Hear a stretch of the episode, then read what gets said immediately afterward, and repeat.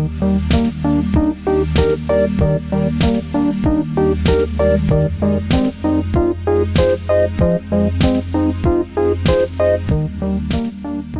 everybody, and welcome to Maintenance Phase. My name is Aubrey Gordon, and I am here with my co host, Michael Hobbs. Hello. Yeah, hi. Hi. We're doing like a little overture episode. This is like a little this is like a little teaser because we know that when people find a new podcast, oftentimes they scroll down to the bottom of the feed. That's what I do. Yes. Yeah, so uh, we wanted to give folks a little introduction to who we are, what this podcast is, and sort of what are some of the like underlying critiques um, that are going to come up. And we're going to talk about our own experiences in relation to those. False. I will be revealing nothing about myself, but proceed. Ironically, the anonymous person here is going to be the vulnerable one. Should we talk about our inspirations for the show and how we got the idea of doing it? yeah, why don't you kick us off on this one? So my desire to do a show like this came from a couple months ago. I was looking through the sort of the top charts on Apple Podcasts and health, you know, is one of the categories. And I was scrolling through the top, I don't know, 50, 100 health podcasts and like very, very, very few of them were subversive at all or seemed to be in any way skeptical of like the wellness industry. Mm-hmm. So I thought like it would be a good idea to have a show that is kind of curious about this stuff. And if we find good ideas, that's fine.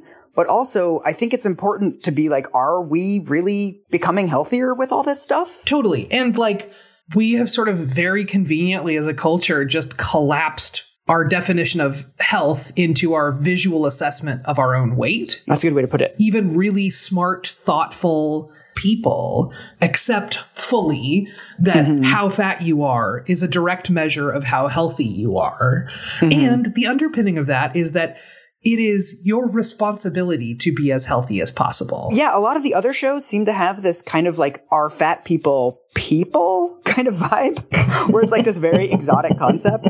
And so we're just sort of taking that as a, uh, as a starting point. Yeah, we're going to assume that fat people are people. You know what? so, do you want to tell people who are these millennials telling me about Gwyneth Paltrow into my ears? Who are these millennials Yes. ushering me into the extended goopiverse? What, what's your deal, Aubrey? what is my deal? So I uh, am a writer. You may know my work uh, as your fat friend if you have uh, read anything by that person. That's me. Hey. And I started writing about being fat because I'm a fat lady, and I have been a fat lady pretty much my whole life. Uh, when I graduated from high school, I was a size 24, which was at that point the largest size available even in plus size stores. So, yeah, a lot of uh, high school spent wearing sweatshirts with polo collars sewn in. They're like, if you're this fat, you must be 60 or 80.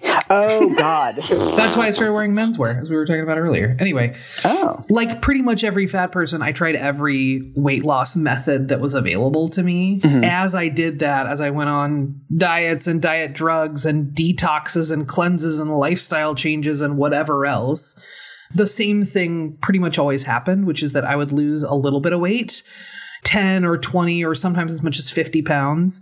I would lose that weight and then I would reliably gain it back and then some.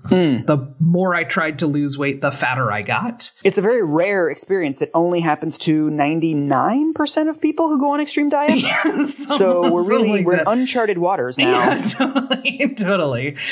And, you know, the only explanation that was available to me for that was that it was a personal failure. Yes. Mm-hmm. That's the only message that we ever get. If a fat person is fat, especially as fat as I am, it has to be their fault. Subsequently, we sort of deserve whatever's coming to us. Yes. right? If people are shitty to you, sorry.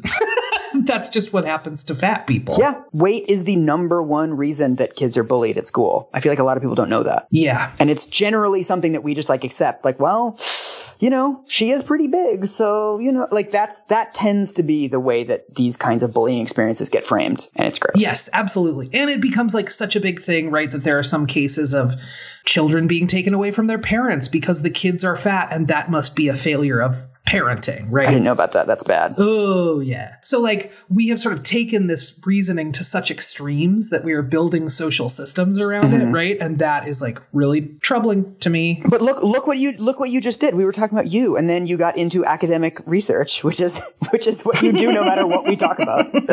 I asked you something about yourself, and then like two minutes later, it's like according to a peer reviewed journal in 1997. It's like no, Aubrey, Aubrey, go back, go back. Listen, you and I are very well matched for a number of reasons, and that is one of them. Part of what's so exciting to me about this podcast is that it relates really closely to stuff that has helped me a great deal in sort of making peace with my own size, but also thinking critically about how fatness and anti fat bias and sort of this idea that everyone owes it to everyone else to be healthy. Right, because nobody gives a shit about the resting heart rate or the LDL cholesterol readings of someone who's skinny. Right.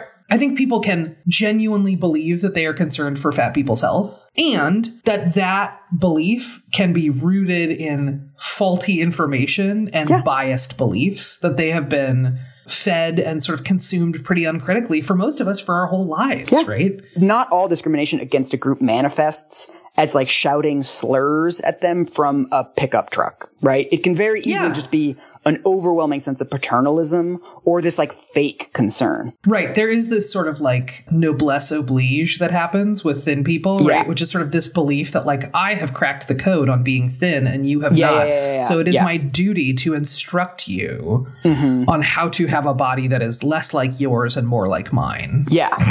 but let's let's talk about your writing because this is how I found you. This is how a lot of other people found you. You started writing anonymously on the internet what, 5 years ago? 4 years ago? Yeah, yeah, yeah. Uh, I had gotten into an argument with a friend of mine who I love dearly. She and I had gotten into this back and forth about a Cheryl Strayed quote of all things. Shut up. that's where it started? That's where it started. where, like, I had posted this Cheryl Strayed quote that was something like, is there anything more boring than listening to a woman bemoan the size of her own body or something like that? Mm-hmm. So I had had this whole sort of back and forth with my friend who was like, well, but you don't understand how hard it is to stay thin. Oh. We sort of went down this road where she was like, you don't understand what it's like to be me. Mm-hmm. And I was like, cool, but also you don't understand what it's like to be me. Right. right. We had this back and forth and I wrote her a letter and sent it to a friend of mine to take a look at. And I was like, hey, can you just tell me if I'm being like, a total industrial strength jerk in this letter. or if I'm like this is okay to send to someone. And he was like, it's okay to send to someone. And also, maybe you should post it somewhere online. Because he was like, I'd like to share it. And I know a handful of people who probably would like to share it. And I was like, sure. So I posted it online. And then within about a week, I think 40 or 50,000 people had read it. So all of this means that you were into systemic bias before it was cool. Aubrey, I think this is what you're saying. Like you had the, you had the mm. early EP. Anyway, so I started writing, you know, for that audience, for people who were good, thoughtful, kind people who had never really thought critically about the ways in which they think about and interact with and treat fat people. Right. We are the same age. We have both read a billion Newsweek cover stories that are like the obesity epidemic, obesity among our kids, like the same framing around obesity our entire lives. Like, how many times have we just seen a random sentence in a random article that's just like da da da fat people are unhealthy da da da right it's it's one of those mm-hmm. presumptions that sort of doesn't even need unpacking anymore yep. there's a lot of people who like believe this because this is something we've all been told a million times and it's actually more complicated than that believe it or not it's not as simple as every fat person is unhealthy and every skinny person is healthy and every fat person needs you to tell them mm-hmm. that they are unhealthy constantly and that will help them and oh it's just like smoking if we shame them everybody will will not be fat anymore. These are things that a lot of us believe without really interrogating them. Well, I mean, like, that's also part of what's, again, like, helped me pretty immensely, right? In feeling okay in my body is doing this kind of research, mm-hmm. right? And finding that actually those messages, those specific actual messages, are part of what's making us fat. Ooh. And so is trying to lose weight. I mean, should we talk about the science a little bit? I think. Well, except hang on, because I introduced myself and then we started talking. Uh, I feel like you should do a little intro of who you are and what brings you to this conversation too. I wanted to skip that part. Um, I was trying to keep the focus on Aubrey and the science. Uh, I'm sure you were a reporter. so I was, this was like, I don't know, eight years ago or something. I was on a date with a guy who was, I think, an anesthesiologist. And I was like, Oh yeah, how has your job changed since you started doing it? Or something like relatively benign. And he started complaining about all of the fat people that he has to see and how it's hard to do anesthesia on them and basically complaining about like the fundamental tenets of his job, which are like finding out what an appropriate dose of an anesthesia is for a patient. Mm-hmm. And I was getting more and more angry at him and like visibly annoyed on this fucking brunch date. And he was very quizzical about like why I was defending the basic humanity of fat people. And then at one point he sort of stopped and he was like, wait, did you have a fat mom or something? like, he's like accusing me of like the only reason why I would give a shit about this issue is because like someone close to me is fat, right? And the mm-hmm. worst thing about it is that he's fucking correct. My mom, my mom was fat growing up. And it was a huge part of my life growing up was that I saw how hard my mom was trying. Yeah. She was on a diet all the fucking time, which means the whole family was on a diet and we saw her make different food for herself. Like she would make the whole family like a nice meal and then she would sit there and eat raw carrots out of a bowl because yeah. she was on the fucking Ornish diet and that was like a huge thing in the late 80s and early 90s. Mm. And I saw how hard she was trying and I saw how shitty the world was to her. Mm. My friends made comments. We would be in public and people would make comments. Waiters and waitresses at restaurants would make comments. If she asked like basic questions about the food, like, oh, is the salad included with that? She'd get these sort of eye rolls, right? Like, oh, the fat lady wants to know about the salad. Like, it was so yeah. palpable to me just what bullshit it was, right? Because she was constantly being told that she should lose weight. And it was like behind the scenes, I knew as young as like five, six, seven that like she's fucking trying her best, man, and it's not working. Mm-hmm. Everyone is shouting at her to do this thing that she is already doing, and nothing is ever enough. Right. And also, like, as a kid, I don't know, man, if you have a, a decent mom, right? Like a mom who's like not abusive or whatever. Mm-hmm I don't know that there's anybody that you feel closer to in the world and more defensive of in the yeah. world. Fuck that anesthesiologist. Truly. I also think it's worth sort of busting one of the myths. I think one of like the accusations of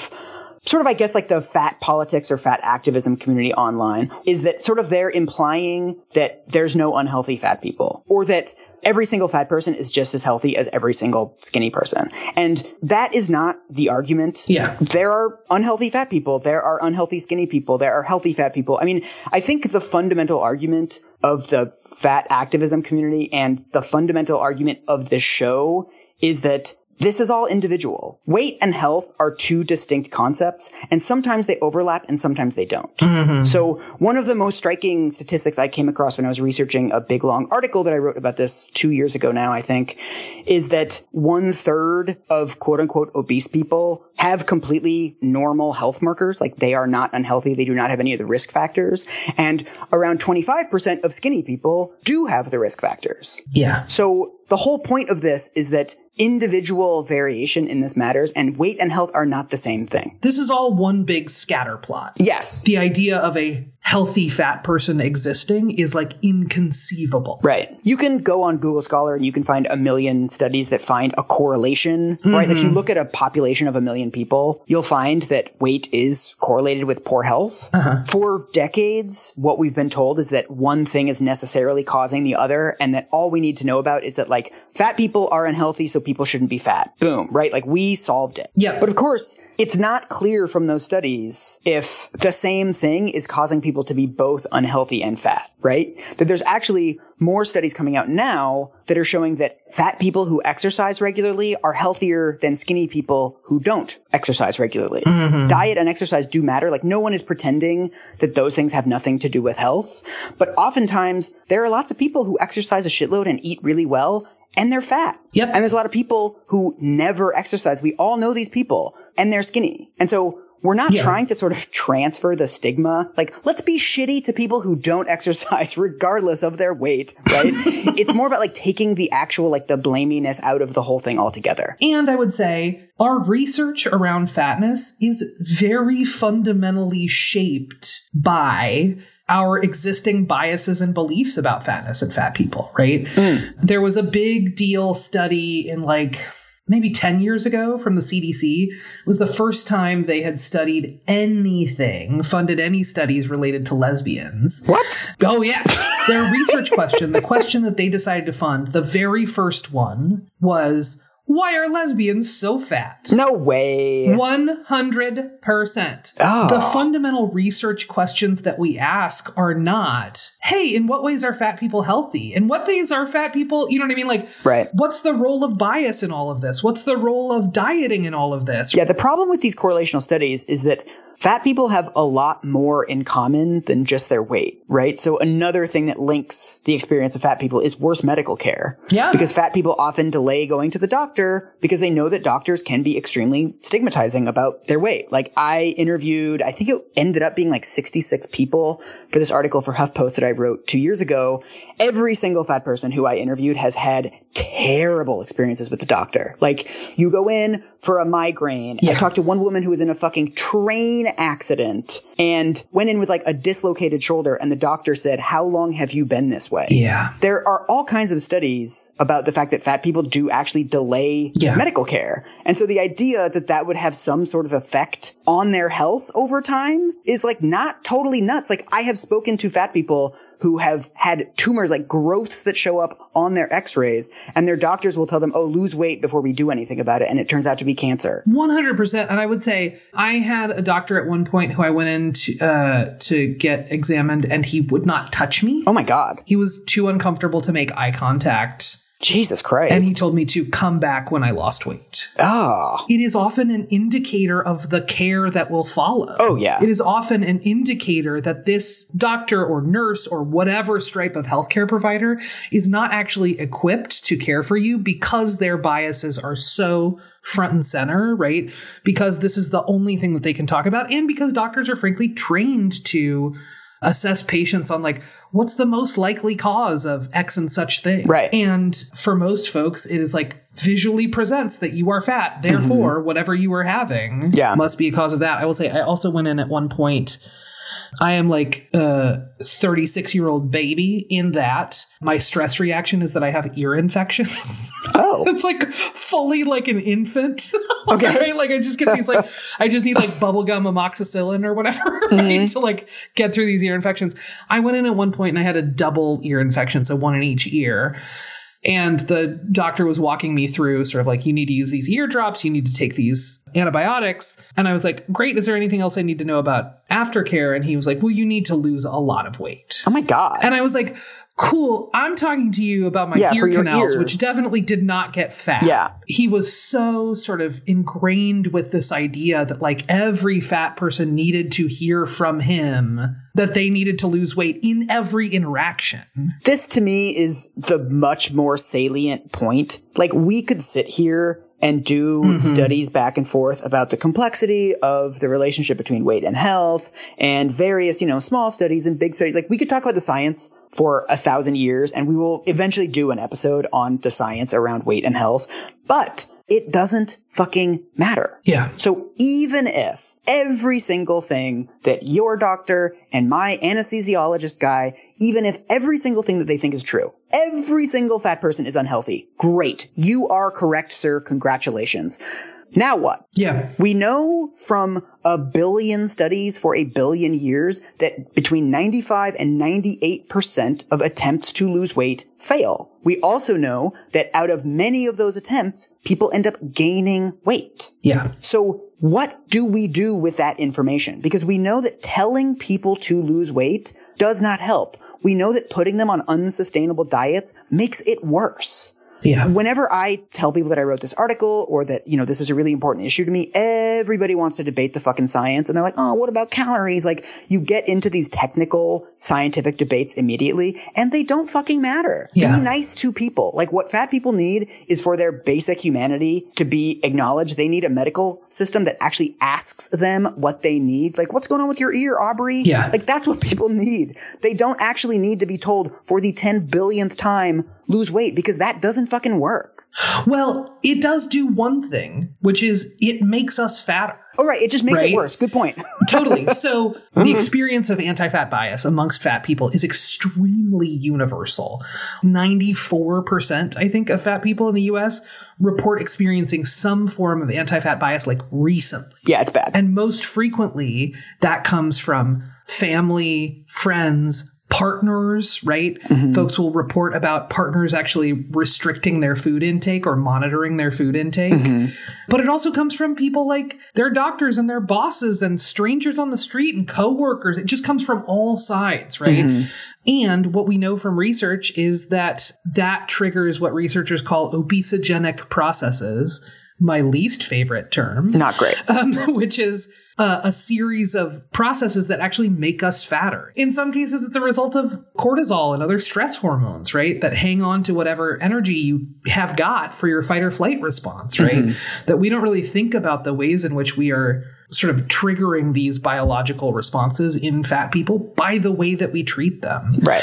to your point earlier about your article, one of the things that absolutely blew my mind about that article, I've read it, I'm going to say 10 times at this point. like, I just go back to it all of the time and recommend it to people constantly. It's so good, buddy. It's so good. Uh, I tried to interview you for it and you ghosted me on the internet. I, I'm still mad about that it. That was you know what? the year that I ghosted everyone. Fair enough. Within like the first year of writing as your fat friend, I was just like, I don't know what to do with this level of attention, so I'm going to fully hide and not respond to a single email. Like, I don't know why I set up an email address. Oh. Anyway, one of the things that I sort of pulled from that article and that I think about constantly is that actually the fatter you get, the less likely it is that you will become thin in your lifetime, right? Right. Which sort of stands to reason. But particularly for people my size and particularly for women my size, so people with uh, what they call uh, an extremely obese BMI. Ugh, these designations. Ugh. Yeah, or super morbidly obese is the other one that I get. Cool, cool, cool. Yeah. Makes me feel like a supervillain. Yeah. Is that for women my size, there is less than a one tenth of 1% chance Yeah. that we, at any point in our lives, get to what is considered a quote unquote healthy or normal BMI, right? So we are talking about infinitesimal Yeah. likelihood that this will succeed. And all of our treatment of fat people is predicated on the idea that this is not only possible, but if you can't do it, it's because there's something wrong with you. And it's necessary. It's like, no, you, you have to do this thing that is almost sure to fail and is likely to make whatever you have worse. Totally. And it's also, it's double dumb because we know, because again, there's dozens of studies on this, that regardless of the weight that you are at, if you eat well and exercise regularly, that's going to do a shitload for your health. You might lose weight and you might not. Yeah. It's much more important to focus on people's lifestyles and something that they actually can control rather than weight, which people can't really control to the extent that we think they can. A huge number of people are fat because of various medications that they took or you know they can't walk around the block because they're disabled or they have a hip replacement or there's a million reasons why people are at the weight that they are at and there's not a lot that they can do about it. Yeah. I mean I also think that like that that whole thing of like lifestyle choices and stuff. I mean that's basically a conversation between somebody and their doctor. I am not in the business of surveilling my friends to see how many minutes of exercise they're getting every day and how many fruits and vegetables they're eating. Like I'm saying that from like from an epidemiological perspective, we know that lifestyle changes affect health. Yeah. On, on a personal level, it's really not up to you to monitor the lifestyle choices of your friends, fat or skinny. Totally. And also, like, the health concerns around fat people are also very restrictive, right? There's not general concern about the health of fat people. There is very specific concern about the weight of fat people and the weight related things that might happen to them. So, oh, like, oh, that's a good point. Yeah. Cause nobody's ever like, oh, you know, fat people have higher rates of depression or higher rates of suicide, which are true. Yep. Nobody's like, oh, we need to do something about this. It's just like, oh, we Right. need to make them not fat anymore. That's the only extent to which we actually care about the health of fat people. Yes, I had an experience earlier this year, in fact. I recently had to switch doctors because I switched insurance. I went to a new doctor who I found through the Whisper network of fat people. Mm-hmm. She ran my blood work and she was like, Hey, so it looks like you are on a statin. Can you tell me why that is? And I was like, I don't know. My last doctor said it was good to, you know, protect my heart and my kidneys and whatever. And she was like, cool, cool, cool. So your cholesterol is supposed to be between one and 200, right? Is sort of Okay. the range of healthy cholesterol.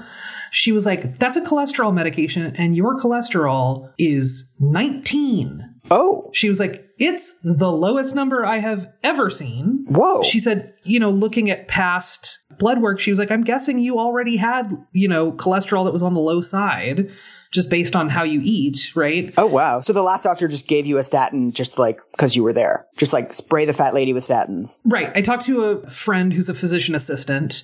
Uh, who said, actually, there is a school of thought in medicine that is like you just put fat people on blood pressure medication, cholesterol medication, and blood sugar medication. Just do it straight out. Whether or not they're diabetic, they're going on metformin. Whether or Oh, not wow. they're they have high blood pressure, they're going on a blood pressure medication. Um, and that was part of what this doctor had done, and it put me at like a significant health risk. Right, the risks of very low cholesterol are the same basically as the risks of very high cholesterol. So I was at like super increased risk of stroke. of like, you know, heart attack, of like major, major problems, right? Hmm. And that was a direct result of sort of like being treated the way that a fat person is treated. And not even telling you too. That's fucked too. To be like, oh, I'm gonna put Aubrey on this, but not just like tell Aubrey, hey, because you're fat, I'm gonna put you on this medication. It's just like sneak in the statin. Right. But so what what do you want, I guess, non-fat people to know about like the history of all of this? Yeah. So, I mean, I think the thing that I think about most often is we are in a moment of like full moral panic about fat people, right? Mm-hmm. It bears repeating and is often sort of left out of this conversation that, like, despite the fact that we are all freaking out about fat people at this moment in our history, there have always been fat people. Sure. Right?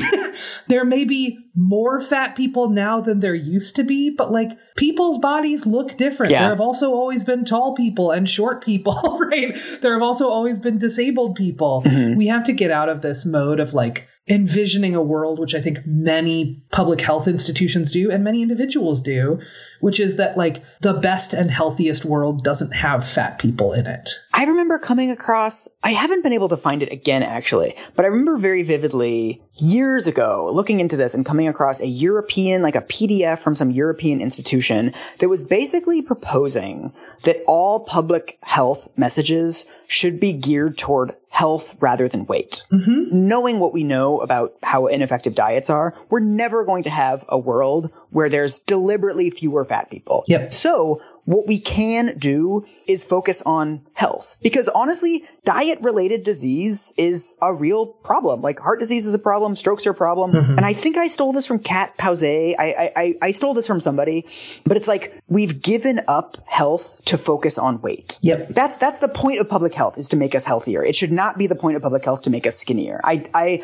I personally think that weight and weight related messages should have no role in public health whatsoever. I pretty strongly agree. I mean, I also think like part of, you know, if we really want to tackle sort of the sets of issues that you're talking about here diet related disease you know getting people moving regularly getting people eating more vegetables all of that kind of stuff then we need to create the conditions in which that is possible right Oh yeah. Oh yeah. so we need to address the conditions that have parents and particularly single parents working multiple jobs Yeah. to make ends meet, which means there is no time to prepare food and there's often no money to Yeah. buy like fancier, fresher foods, right? Right. We also have to, if we really want to get at, you know, sort of a collective uh, and healthier society, we actually paradoxically need to stop treating health as a mandate and as a moral obligation, Yeah. right?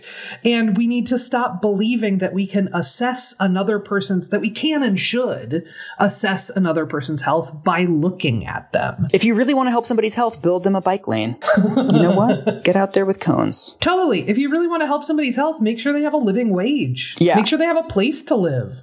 make sure they have enough money for food. I mean, the corollary to my belief that public health should give up on weight and focus exclusively on actual public health is basically the idea that individual messages and cajoling messages and fucking billboard campaigns don't work. We've had Yeah. 30, 40 years now of telling people that fruits and vegetables are healthy, that everybody should get 30 minutes of exercise every day. I don't know if there's an American alive who doesn't know that. Yeah. In the same way, telling people cigarettes were bad for them did not work. Right. So to me, the primary goal needs to be changing the environment. And like only 10% of kids today walk or bike to school. It used to be 50%. Very few people live close enough to their work that they can walk. Mm-hmm. That's another thing. Like we need denser housing. Like there's all kinds of other policies that we need to make it possible for people to live healthy lifestyles. Like right now, it's not really possible to buy a bunch of fruits and vegetables and to like saute broccoli for dinner unless you can mm-hmm. afford it. So to me, I really have no interest in telling any particular individual you need to do X. It's really much more about like, well, let's just have a shitload of bike lanes to school and like really wide sidewalks so that kids who want to walk to school can. And some kids aren't going to want to and some kids won't be able to and that's fine. Mm-hmm. The first thing has to be focusing on like, what can we do to help people? And I really don't think that there's any point in like telling people for the one billionth time that like apples are better for you than Snickers bars. Totally. And also, like, you know, again, if we're looking at sort of creating a world in which it's possible for folks to make individual choices, right? We sort of, we really like to focus in on personal responsibility. It's this weird moment when like everyone becomes like a hardline Republican, right? We, t- when we talk about fatness, everyone's like personal responsibility, bootstraps, willpower, blah, blah, blah, right? Yeah. Should uh should we talk about vocabulary briefly? Yeah. What do you want to say about vocabulary? I mean, just that whenever I talk about this, I mean, I do actually feel a little bit weird about this as like a thin dude talking about fat people. And I use the word fat because I have been asked to, and that is my understanding from people who are in these spaces who prefer to use the word fat rather than euphemisms like curvy or big boned or overweight or obese, which are really medicalizing. But Yeah. it's also an interesting term because it's sort of in the process of being reclaimed Yeah. that there are a huge number of people who do not feel comfortable identifying, self-identifying as fat. Yeah, and some um, folks who are not fat, who have never been fat, who are very uncomfortable even hearing the word. Totally. Yes. Yeah. So yeah, can you just talk about that a little bit? So listen, the harm that comes to me as a fat person doesn't come because someone calls me fat. Mm-hmm. It comes much more often because someone refuses to call me fat and then treats me terribly anyway. Oh, okay. There's something that happens when I am with a person who is willing to say the word fat. I know that they are not so afraid of my body hmm. that they will just act out of their own weird biases, right? If someone is willing and able to say the word fat in good faith, mm-hmm. right? That tells me that they are as much concerned with how I identify myself Right. as they are with projecting their own beliefs about fatness and fat people onto me by calling me like fluffy or like more to love or whatever, right? Right. Right. the sort of challenges that fat people face don't come from a word. They come from the ways that we treat fat people. And if we can't talk about that in a direct and honest way, we are always going to fall short in addressing sort of what fat people need. And if we can't take direction from fat people in a conversation Right. that is fundamentally about us, right? Like part of what we're talking about here is that we have been talking for the last you know, 30 or 40 years about flipping out about fat people existing. And overwhelmingly, that conversation has happened without fat people's participation. Right. Can I ask how have you identified over the years? Oh, around my body? Yeah. I just didn't for a long time. Oh yeah. I totally remember having this experience at work uh, I spent years as a like community organizer and political organizer. And I had this experience with a good, good friend of mine um, who was a coworker at the time. We were uh, loading out boxes of materials from the state capitol. Mm-hmm. And we had these huge boxes that we were carrying just in our arms, right? We didn't have like a hand truck or anything. Mm-hmm. We had to go up two flights of stairs to get the materials to where they needed to be. And I just looked at him and I was like, oh, fuck it. I'm taking the elevator. And I went over and like with my one free finger, right, pressed the, pressed the up button on the elevator. Mm-hmm. And he looked at me and sort of grinned and went, is that why you're, you know, large? Oh, wow. he was a good friend and he said it sort of with a twinkle in his eye. And honestly, like my first response was absolute terror that he had noticed. Mm. I was so terrified that he had said anything about my size that mm. I mm-hmm. felt like my whole job in the world was to get people to forget that I was fat. Mm which is an impossible task. Yeah, I am five foot six. People are going to notice. Right, totally. Mm-hmm. There's just sort of like core physical characteristics that are going to follow us around. And I remember being first mortified that he had noticed, and then absolutely delighted that he had actually just said something. That's interesting. But that was the first time that I really started like talking about being fat. Did it feel really good? It felt immensely free. Yeah. Right? I had spent 20 some years hiding from my own body. Mm. That is an impossible task.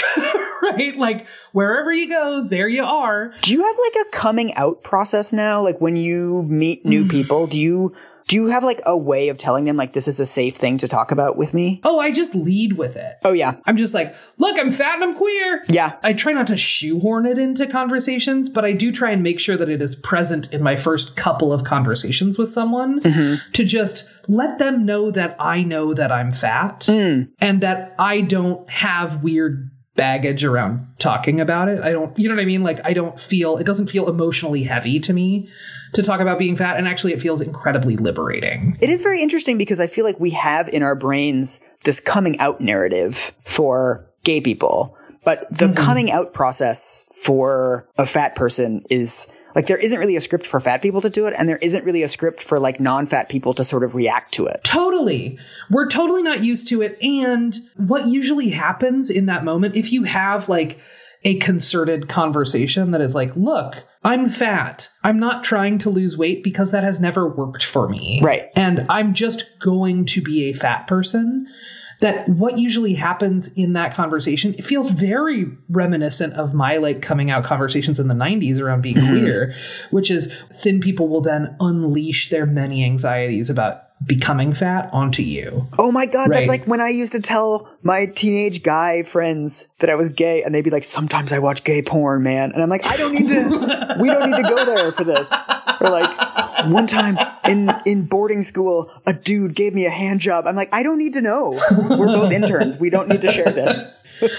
I will say one crossover question that I get both for being fat and for being queer is how do you have sex? Oh my god. A number of people who just want to know like how does it work? right? Like it's truly just like people's id just jumps yeah, out yeah, yeah. and they're like, here's a thing that I can't control that I have to say to you right now. right. No, there's totally not, there's not really that kind of script for coming out. There's not really a script for reacting to it. Because I feel like people are used to the sort of like the fat person who makes like self deprecating jokes about being fat. Like that's mm-hmm. a script that most of us are familiar with. But I think the thing yes. that people find really threatening is I am fat and I am not trying to lose weight. Yeah. That as a concept is weirdly like really fucking triggering for like non-fat people. It's fascinating. People have such strong reactions to a fat person who is not actively performing shame. Yeah. Either in the form of self-deprecating jokes or pratfalls or right, like any of that kind of stuff.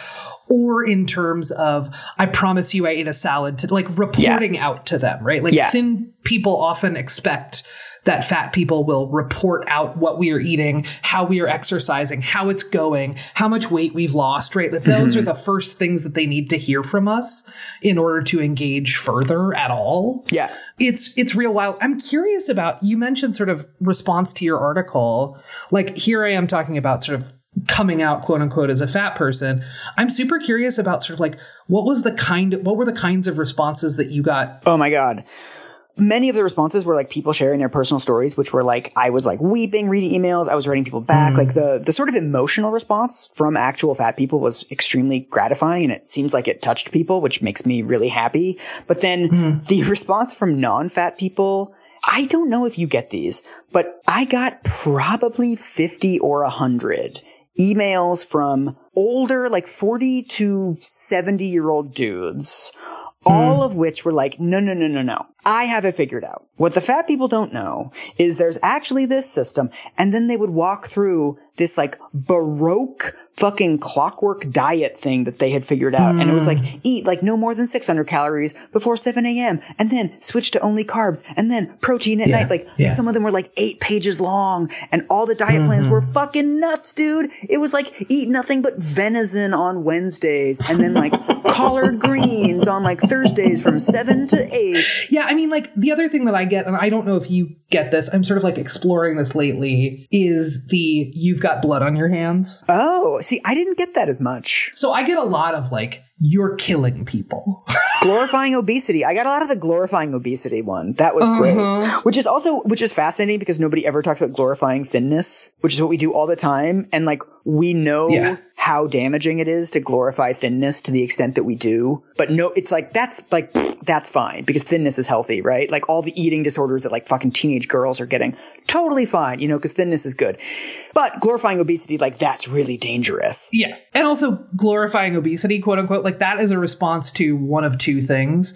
It's either work like mine that's like, hey, maybe treat fat people more like people. Right. Or it's like a fat person posts a picture of themselves at the beach on their personal Instagram account. And then people are like, you're glorifying obesity. And I'm like, I don't know, man. It's literally Lizzo like riding a bicycle. Like r- everybody Yeah. relax. It's just like Lizzo having an enjoyable day, and then Totally. all the comments are just fucking poisonous. Yes. Any picture of a fat person engaging in any kind of physical activity, Yeah. showing any kind of skin, or with any kind of food in frame with them. Oh, yeah. Are all glorifying obesity. I mean, that's the thing of like not trying to lose weight though, of like just the image of a happy fat person. It's amazing to me how threatening people find it. Yeah. You know, I'm fat, I'm in a bikini, I'm on a beach, I got a hot dog. It's like that is enough to send people into this like spiral of rage. It's incredible. Yeah, I mean, I think so. This is like the the white whale, right?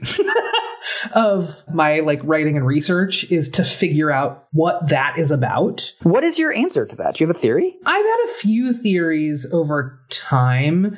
Mm-hmm. So early on, one of my thoughts was, oh my God, you feel like you have had to work so hard and be so vigilant to stay thin. Mm-hmm. And you've been so terrified of being fat that you've done all of this work to avoid being fat. And now you're seeing a person who actually is fat and is doing fine, and it makes you mad. Right. Another one of the theories was this one feels closer to the mark to me, but not quite it.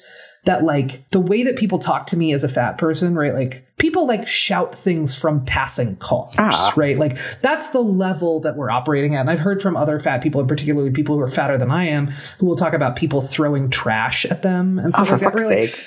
I think in some cases people are talking to me as their nightmare future self. That they are so they object so strenuously to my body that they get so strident and kind of mean, Right. frankly, about like how to diet and you have to do this and da da da da. There is like such energy behind it that I'm like, oh, you're talking to you are talking to yourself. I actually think so much of the blame for that kind of shit, I mean, obviously goes to the people doing that, but also to like public health messaging. Mm-hmm. I mean, the, the sort of the basic presumption of every, you know, billboard, eat five fruits and vegetables a day poster we've ever seen in our lives is it is bad to be fat and fat people are unhealthy. Mm-hmm. There really aren't any positive messages about like leave fat people alone or like fat people are fine or somebody else's health is none of your business. All of us have grown up in this just toxic sludge of like mm-hmm. being fat is the worst possible outcome for you. we have sort of been so careless with the way that we talk about fatness and fat people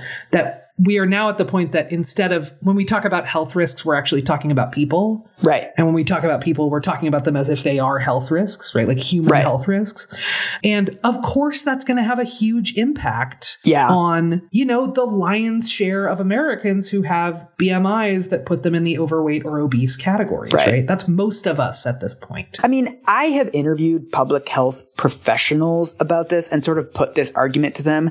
And the answer that I have gotten back, and I think this has really become the sort of standard answer from public health is this idea that like, okay, weight stigma is bad, but it's okay to stigmatize the condition, like obesity is mm-hmm. bad, but without stigmatizing individual fat people. And I mm-hmm. think that that is impossible. I, I don't think that in a billboard campaign that is like presenting a very simple message, right? Eat vegetables or else you will become fat. Mm-hmm. There is no way to do that in a way that is not going to make people think that must mean that every single fat person refuses to eat vegetables. Yes. Right? There's no way to not send that same message at the same time. And it's extremely like there are so many parts of our conversation around like fatness and fat people that feel like echoes of our conversations around gayness and gay people and transness and trans people. Oh. Which is we are spinning our wheels for so long on two very basic, very terrible strategies, right?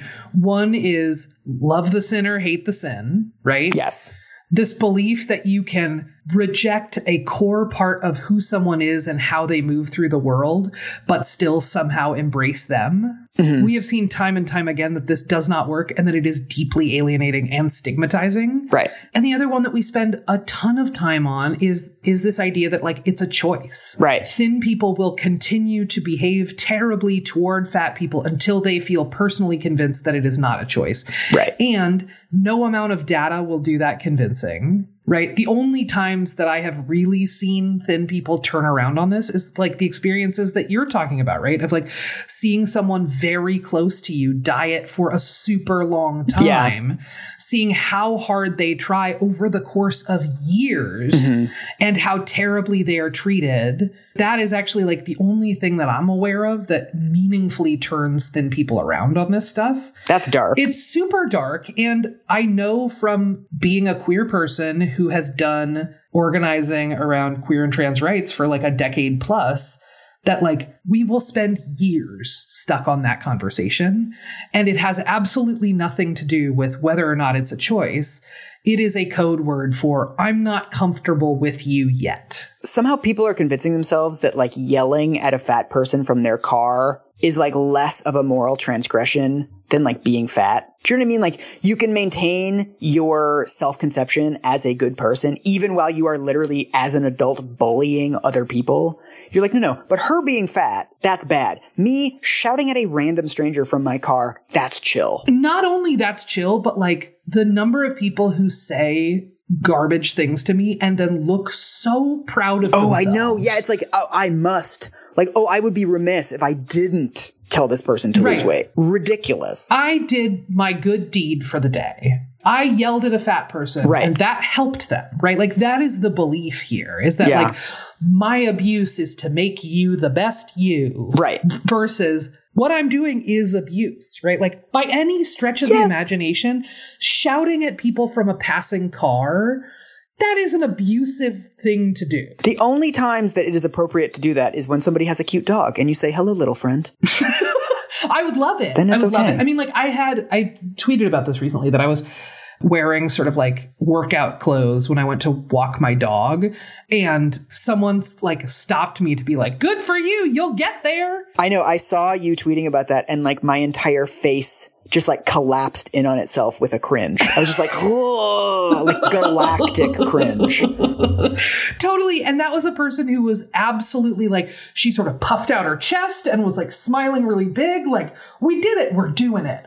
You're working out. I'm complimenting you for working oh out. Oh my And I was God. like, this is not a workout, ma'am. Don't. I'm walking around two blocks. She should have said, hello, little friend. That's the key. Totally. Just say your dog is adorable, Yeah. which he is. That would be correct. What did you say to that person actually? I just like waved and kept moving. I didn't say anything because I was just like, I'm not going to see this person ever again, right? Like there's a calculus. It's a little bit of like organizer brain, right? Mm-hmm. It's like, how deep is my investment in this person in our relationship?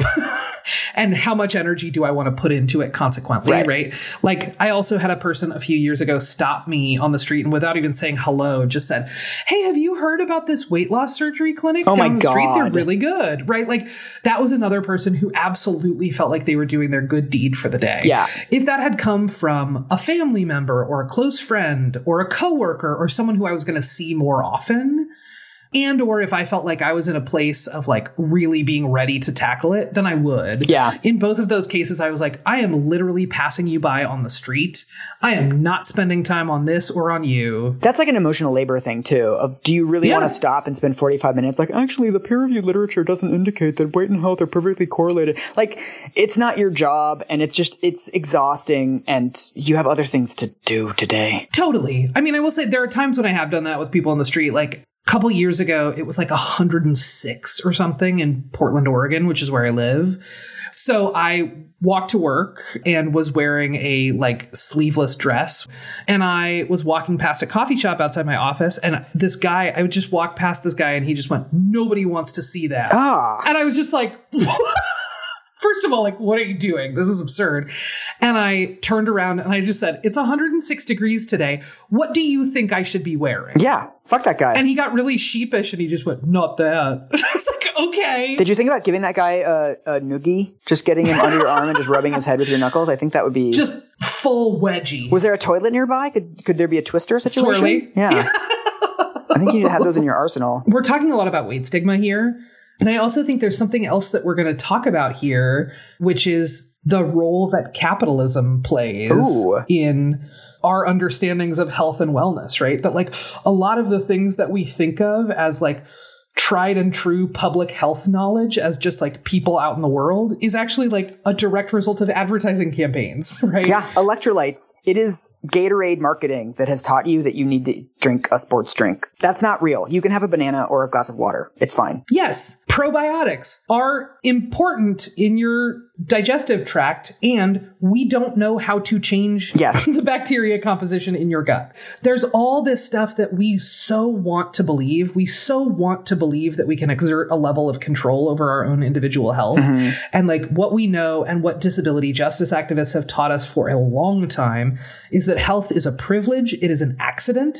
And it is it is necessarily sort of transitory, right? Yes. I would also say that actual health advice, like the things that we know from various peer reviewed studies and don't have tens of millions of dollars in marketing campaigns behind them, are extremely boring. Mm-hmm. There is a vast array of healthy diets in the world, right? Like there are healthy Japanese people, there are healthy Greek people, there are healthy Ugandan people. These are countries with wildly diverse diets. And we know mm-hmm. that humans can be healthy with very different mixes of food, mixes of macro ingredients. There's not going to be a single thing that is bad for you. There is no such thing as a superfood.